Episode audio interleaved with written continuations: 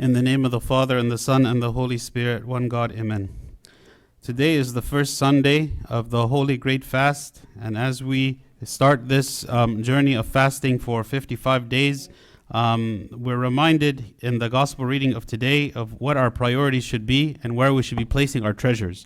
The Lord Jesus Christ said, Do not lay up for yourselves treasures on earth, where moth and rust destroy, and where thieves break in and steal, but lay up for yourselves treasure in heaven where neither moth nor rust destroys, and where thieves do not break in and steal. This is the, the third and final part of the series of asceticism that we have been speaking about as an introduction into the Great Fast. Um, and we spoke about how asceticism is a work of man in response to the love that God has shown us. That in a desire to be closer to God, in a desire to approach God, in a desire to remove from us any obstacle that prevents us from being in full communion with God, we, we lead an ascetic life, meaning we deny our flesh the things that it desires, so that our spirit can grow and mature and draw closer and closer to God. And every year, as we go through the cycles of the, of the feast and the fast in the church, it's designed to help us to grow closer to God in this way that this, this continual struggle against the lusts of the flesh the lusts of the flesh that keep us distracted and keep us attached to the earth, that we fight against it and we can break the bonds of this attachment through the works of asceticism. And so, this is why we fast, and this is why we do other activities during the fasting period to help us to gain self control, to help us to turn away from the worldly things, to spend more time with God in prayer, and to do things that are more um, leading us to, to righteousness. So, today, as this final part, I wanted to speak a little bit about the passions. The passions are the desires of the flesh that war against us, that war against our spirit in this constant spiritual battle that we are fighting. And if we can understand the passions, we can understand ourselves, we can understand our motivations, why is it that we do what we do, and realize that many of these passions are common to all of us. That these, this is uh, the war that the devil has been waging against mankind from the very, very beginning, even from the time of Adam and Eve. They are the same passions, they are the same wars, they are the same struggles. And so we find ourselves in this war, but at the same time, we, we have an understanding of the war. We, we know what is it to expect from the war. We, we can tell when it is that we are being led into temptation, when we understand ourselves, we understand our passions, and so we can fight against them. So today, God willing, we're going to speak about the major passions that war against us, and maybe even more during the time of the fast, because when we are trying to do a good work, this is when we find that temptation is going to increase even more. The first passion we'll speak about is gluttony gluttony or excess. It's not only about being gluttonous in our food, but being gluttonous in just an attitude of excess, of wanting more and more and more and wanting to indulge ourselves.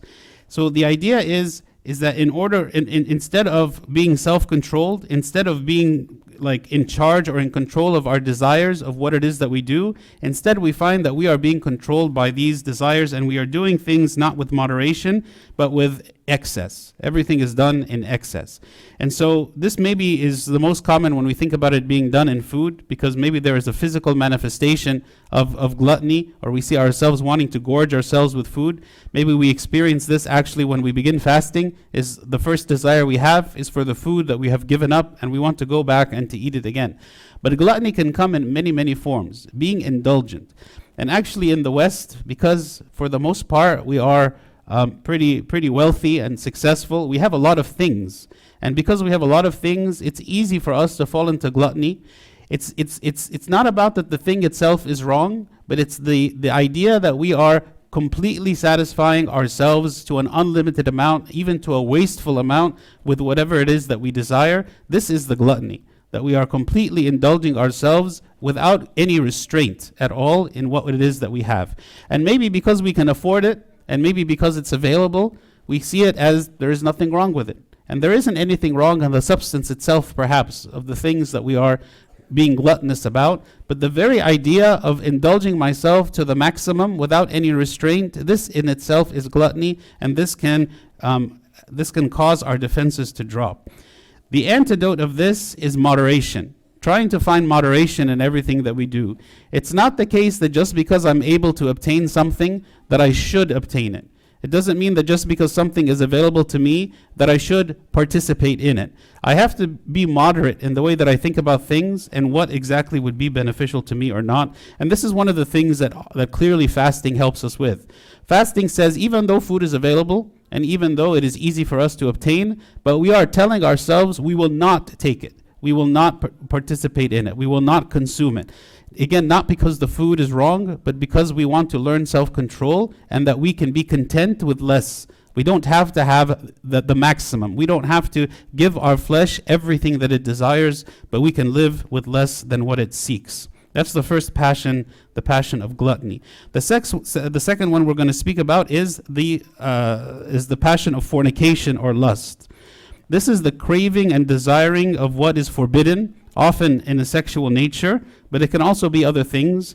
Um, and the antidote of it is chastity. The desire to, to obtain something, the desire to, to, to, to have some kind of pleasure, whatever the pleasure might be, is, is lust that when we are placing our flesh higher and above the spirit, we are wanting to please the flesh uh, at all costs, regardless of consequence, regardless of what it is that we, whatever consequences there will be. And this is why we see people who want to obtain something so badly that they're willing to sacrifice anything from it, for it. They're willing to sacrifice their health. They're willing to sacrifice their reputation. They're willing to sacrifice their freedom. They're willing to sacrifice anything at all because the object of their lust is so powerful that it consumes them. If we look at the example of Samson, for instance, when he had a lust for women, it didn't matter to him that these were Philistine women. It didn't matter to him what the consequences of his actions were. It didn't matter to him that he was a judge. He just wanted this above all. The same thing maybe with King David when he was pursuing Bathsheba. It didn't matter that she was already married. He was willing even to kill her husband in order for him to possess her. This is the work of lust. It blinds us, it makes us be completely fixated and focused on the object of our desire and, and completely forgetting or neglecting any other consequence that we might have. So the, the, the antidote for this again is chastity. It's about self-control. Not giving myself everything that my eyes see, everything that I desire, but controlling myself and seeking satisfaction in God.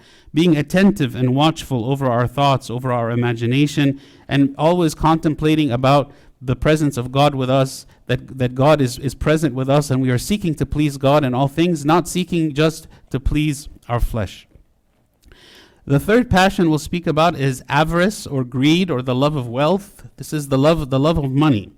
Um, the desire to attain, the desire to have, the desire to possess and to be wealthy. And again, in the West, maybe we struggle with this, especially because there is a lot of wealth and there's a lot of money and there's a lot of success and we have many things. And so it's easy for us to fall into the trap of placing all of our desire and all of our hope and all of, all of, all of um, kind of our security in the money that we have and in the possessions that we want to attain. And so we find this struggle if, uh, like people, for instance, who are going to take a certain job that gives them a lot of money, but at the, the expense of being able to go to church, being able to do spiritual activities, being able to pray, being able to serve their family, being able to do other things that are important and beneficial to us because we have elevated the desire for wealth above all things. Also, not wanting to give, not being generous. One of the other um, things that we try to do during the fasting periods is we try to be more generous in our giving, in our charity, in our tithing, in our serving of others. So we find ourselves that maybe we don't want, that is painful for us to give up of the things that we have because we want to um, have it for ourselves. We want to possess it for ourselves, and so we find it difficult to give. This is actually one of the antidotes of greed, is to give, to give away of what we have, to see that God is the source of all things, and that even the things that we have today, it's not because of my great um, talents that I was able to obtain it for myself, but God gave it to us as a gift, and God wants us to use it wisely. Many of the church fathers um, have said that to give from our poverty is actually better than to give from our abundance. Okay? The, the tithing is something that is important for all of us to participate in and to do, not because um, no one else can be blessed otherwise, but because we are blessed. We are blessed through the tithing. We are blessed through giving of our things. We are reminded always of God being with us, supporting us, and not that we are supporting ourselves.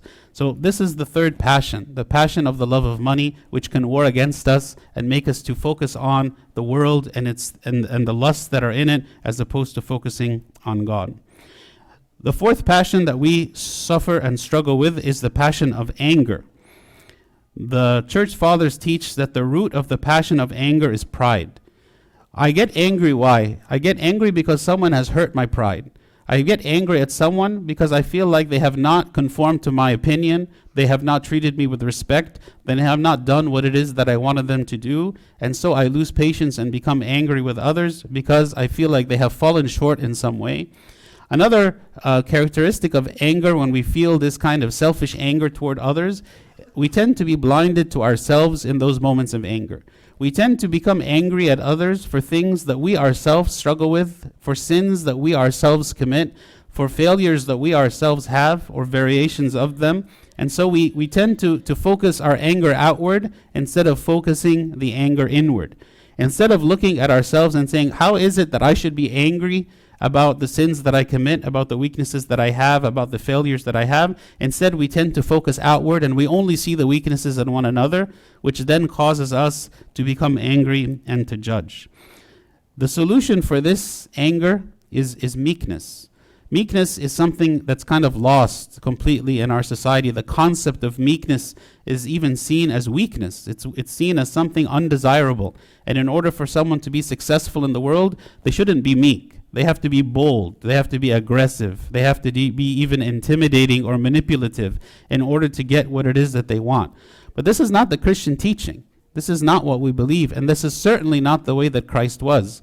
Christ, even though he was the most powerful, and yet he was also the most meek, he allowed others to, to for, their, for their will to be done to him. He, he was able to yield. He did not demand that everything had to be done according to his own will at all times, and yet he allowed the people around him to express themselves and to express their will. And so, even if they were wrong, even if he suffered as a result of their will, he still allowed this to happen. St. John Climacus uh, wrote in the book The Ladder of the Divine Ascent, he spoke about three levels of controlling anger. The first level he spoke about was at the level of the words, of our speech, of what is it that we say. He said to keep the lips silent when the heart is stirred. This is the first level. That we focus just on not saying things that are hurtful or harmful out of anger. Like maybe we feel anger, maybe we're angry at someone, but we bite our tongue and we say, I'm just, I'm not going to say anything. I'm not going to speak in an angry, disrespectful way towards someone. This is level one. The second level once we have mastered level one, is to control anger at the level of the thoughts. He says, Silence our thoughts when the soul is upset. That is, do not dwell on an offense or think badly of those who have wronged or wounded us. Right? The silence our thoughts means it's one step beyond the words. It's not just that I'm not speaking angry words, it's that I am even purging my mind of the angry thoughts. The thoughts are not even, the thoughts of anger are not coming to me. You know, oftentimes maybe when we have been wronged and we, we, we keep, you know, stewing over the, the things that have happened and remembering it and remembering it. And every time we remember, we get more and more angry and more kind of animosity toward the people who have hurt us in one way. This is the thoughts. This is the angry thoughts that are constantly fueling the anger that is in us, which will, uh, can eventually lead to us speaking out of anger. This is the level two. Level three, which is the hardest, he says, What? Be calm when unclean winds are blowing, that is, do not take offense, but remain dispassionate at insults or injuries to our pride. This is the most difficult out of all of these, which is essentially means even when you are wrong, don't even feel angry. Don't even don't even react at all emotionally because we are so content and at peace and, and, and, and, and at peace with the presence of God in us that we are not even moved to anger in any way, even when we are wronged. This is a very high spiritual level. But here, what St. John Climacus is saying is the ways that we, appro- we approach this idea of anger and how we begin to fight it.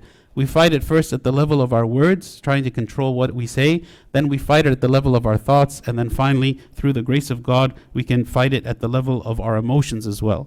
Of course, all these battles that we are fighting against our passions, it's only through the work of the Holy Spirit in us. There is no way for us to overcome this. This is the, the, the, the, the human weakness.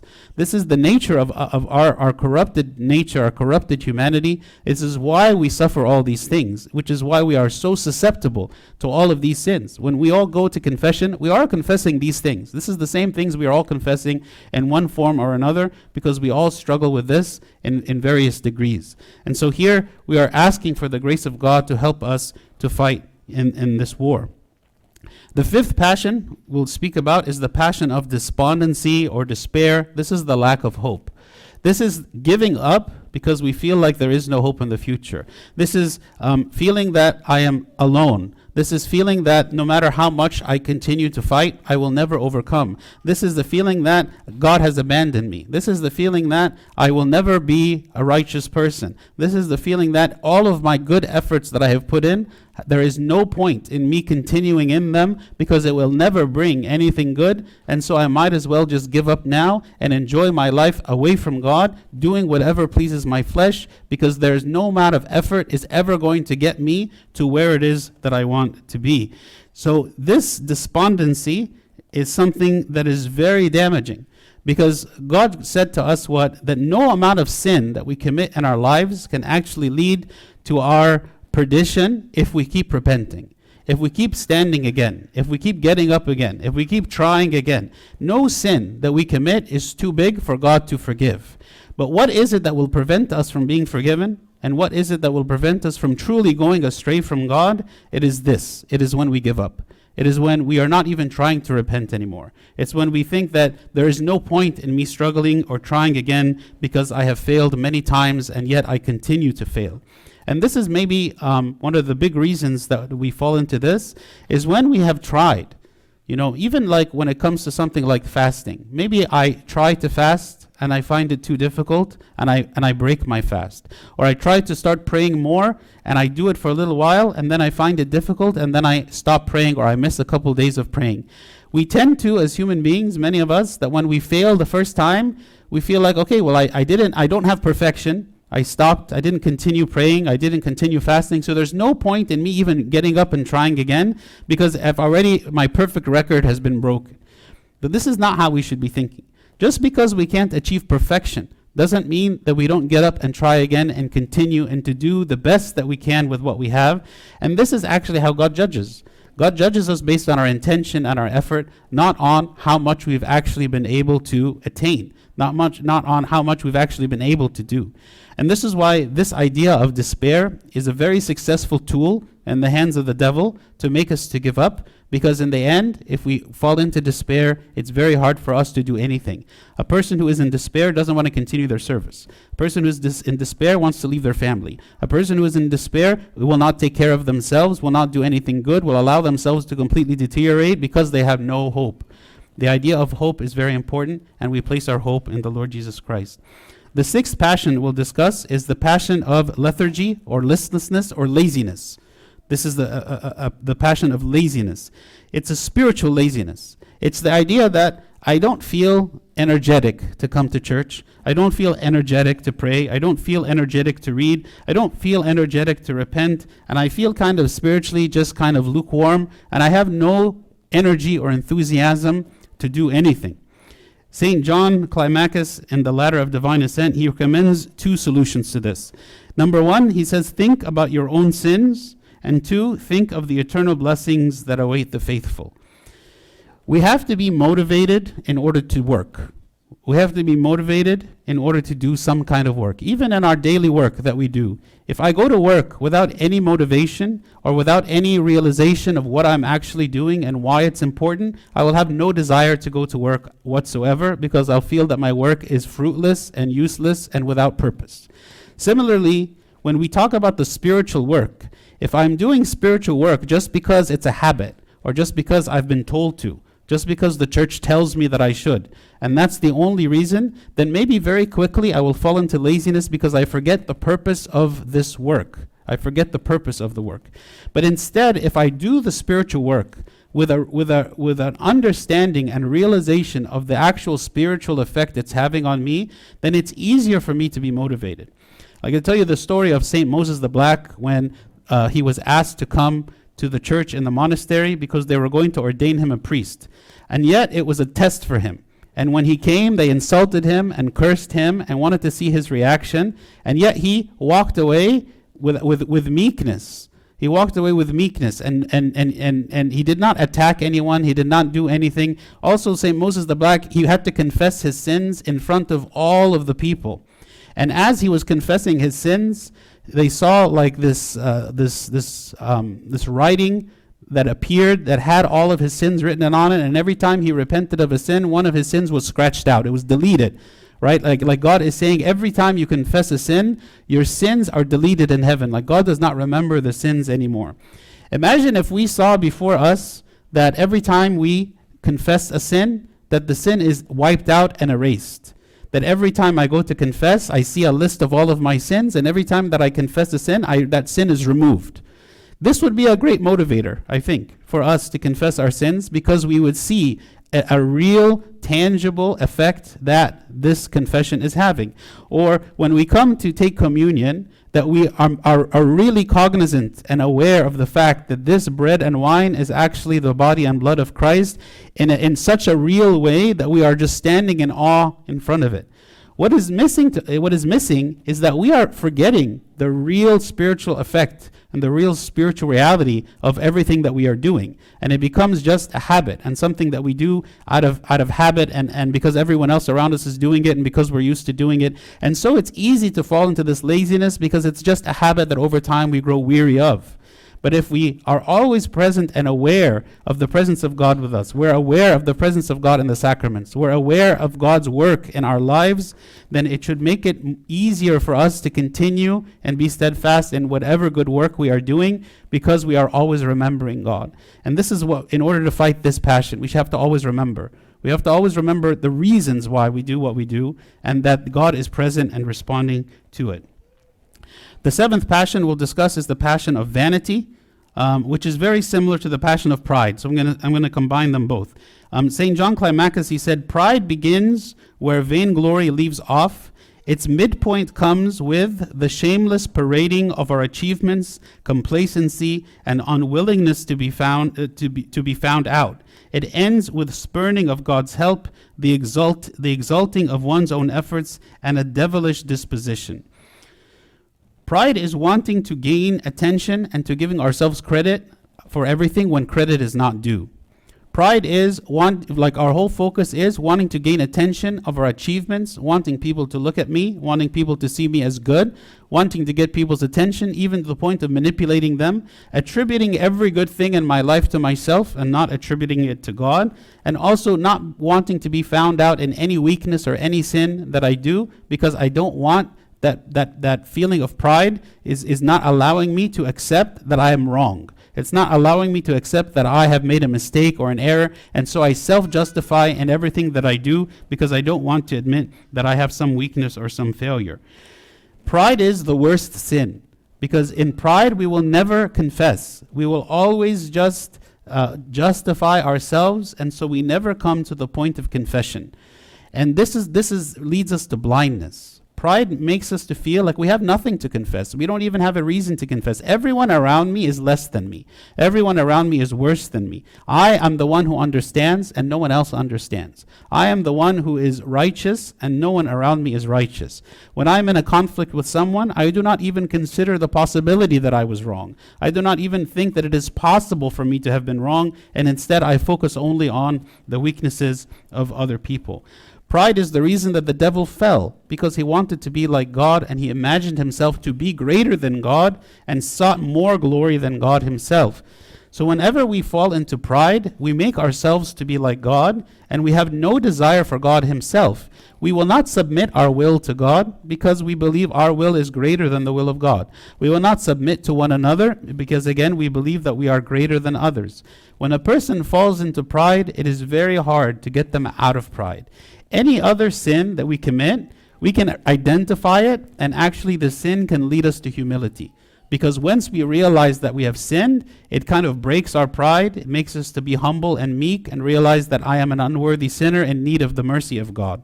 But when we are prideful, we feel like we are not in need of the mercy of God and there is nothing that I am lacking, and so I imagine myself to be greater than God Himself.